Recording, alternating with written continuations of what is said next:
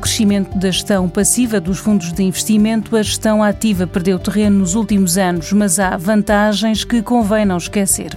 João Pina Pereira, administrador da gestora de ativos do Grupo Novo Banco, sublinha as diferenças entre os dois modelos e lembra que, no fim, o que importa é a rentabilidade. De facto, aquilo que nós temos assistido nos últimos anos são montantes crescentes de poupanças alocadas, alocados a fundos de investimento ditos passivos. E o que é que são estes fundos de investimento ditos passivos? São fundos de investimento que replicam o comportamento de um certo e determinado índice e estes montantes têm de facto aumentado de uma forma exponencial, ameaçando em termos de montantes de gestão os tradicionais fundos de investimento ativos, os gestores assumem uma certa e determinada posição sobre o universo de ações que estão disponíveis para o seu investimento. Contudo, de facto, nestes últimos tempos, os fundos passivos têm ganho muito espaço e, a nosso ver, na gênese desta alteração, que pode até ter vista como profunda, em primeiro lugar está a discrepância relevante, porque é de facto relevante,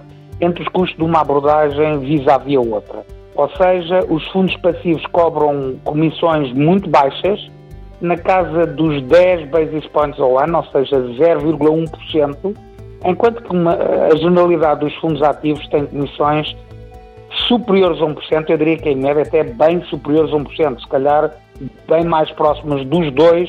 Uh, face a esta situação, é de esperar que esta tendência continue e leve ao desaparecimento ou à insignificância dos fundos ativos, a nosso ver, não é necessariamente assim que o futuro vai evoluir.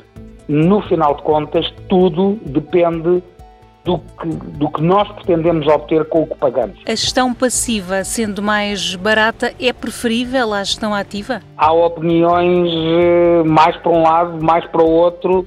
A nosso ver, aquilo que entendemos é que são diferentes. Há situações em que claramente a abordagem para um gestor passivo acaba por ser preferível, os custos são mais baixos, isso é inequívoco, e, e, o retorno expectável acaba por ser muito próximo de um, de um gestor ativo, mas há outras situações em que de facto compensa nós apostarmos num gestor ativo. E este ano é um ano em que a divergência que existe entre os setores. Basta só pensarmos, por exemplo, a diferença entre o setor tecnológico e o setor da energia. Energia no sentido de empresas ligadas ao petróleo. Um está a subir mais de 40%, o outro está a descer quase 50%. Com uma divergência tão grande e depois dentro dos setores também uma enorme divergência uh, da performance das ações e, portanto, uma aposta este ano num bom gestor ativo vai ser certamente largamente compensador. Questões que nos levam a estar abertos à informação.